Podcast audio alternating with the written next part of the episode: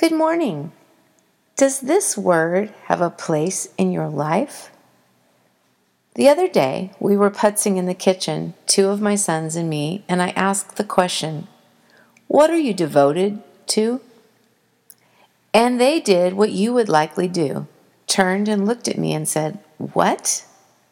That's partially because the question came seemingly out of the blue, but also because the word devoted itself seems to have lost much of a place in our current day vocabulary.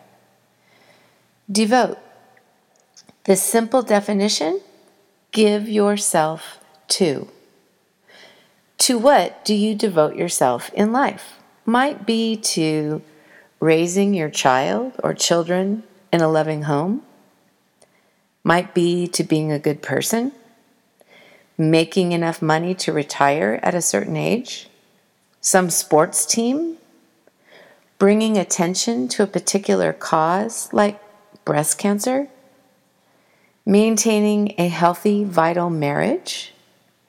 You might devote yourself to staying young looking and feeling, all of which, if we are devoted, require maximum effort on our parts in order to make happen. To what are you devoted? Or to whom? This verse, the very first word, brings me up short. Devote yourself to prayer with an alert mind and a thankful heart. Colossians 4, verse 2. God's call for us to be devoted in prayer is about our pressing into Him in such a way that He will act on our behalves. Love that. David wrote, Delight yourself in the Lord, and he will give you the desires of your heart.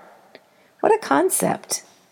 The word that Paul uses here in Colossians 4, verse 2, for devote yourselves, is proskeratiti, and is suggestive of a gritty determination not to give up until God's response comes. Devoted to raising proper children, Carry them to the Lord in prayer and be relentless in praying for them.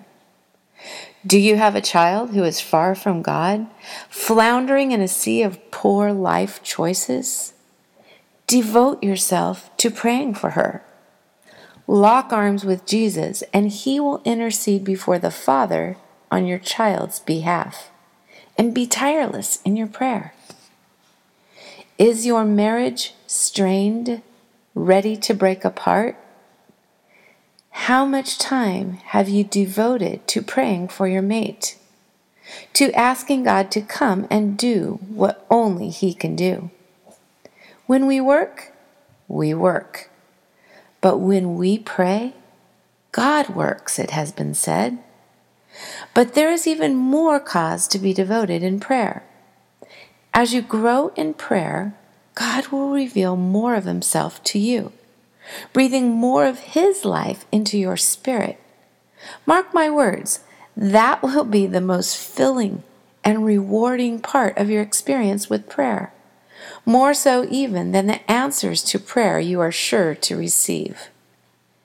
Fellowship with God, trust, confidence, peace, relief, these wonderful things these wonderful feelings will be yours as you learn how to pray.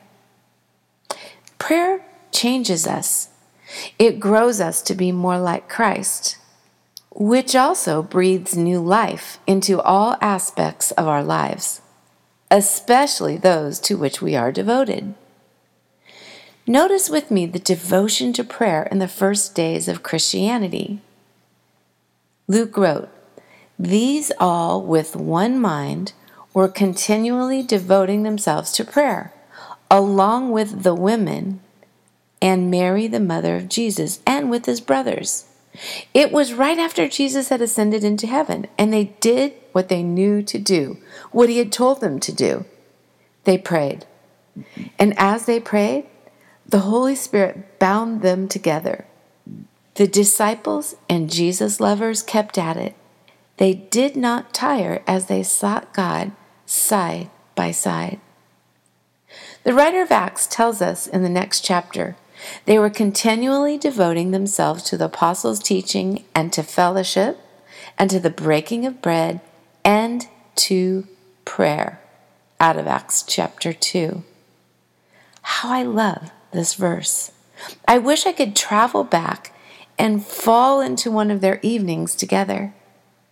Picture the men and women as they studied, prayed, ate together, sweet, powerful, desirous of all they could get from God, passionate, committed to being together as they discovered what life in the Holy Spirit was meant to be.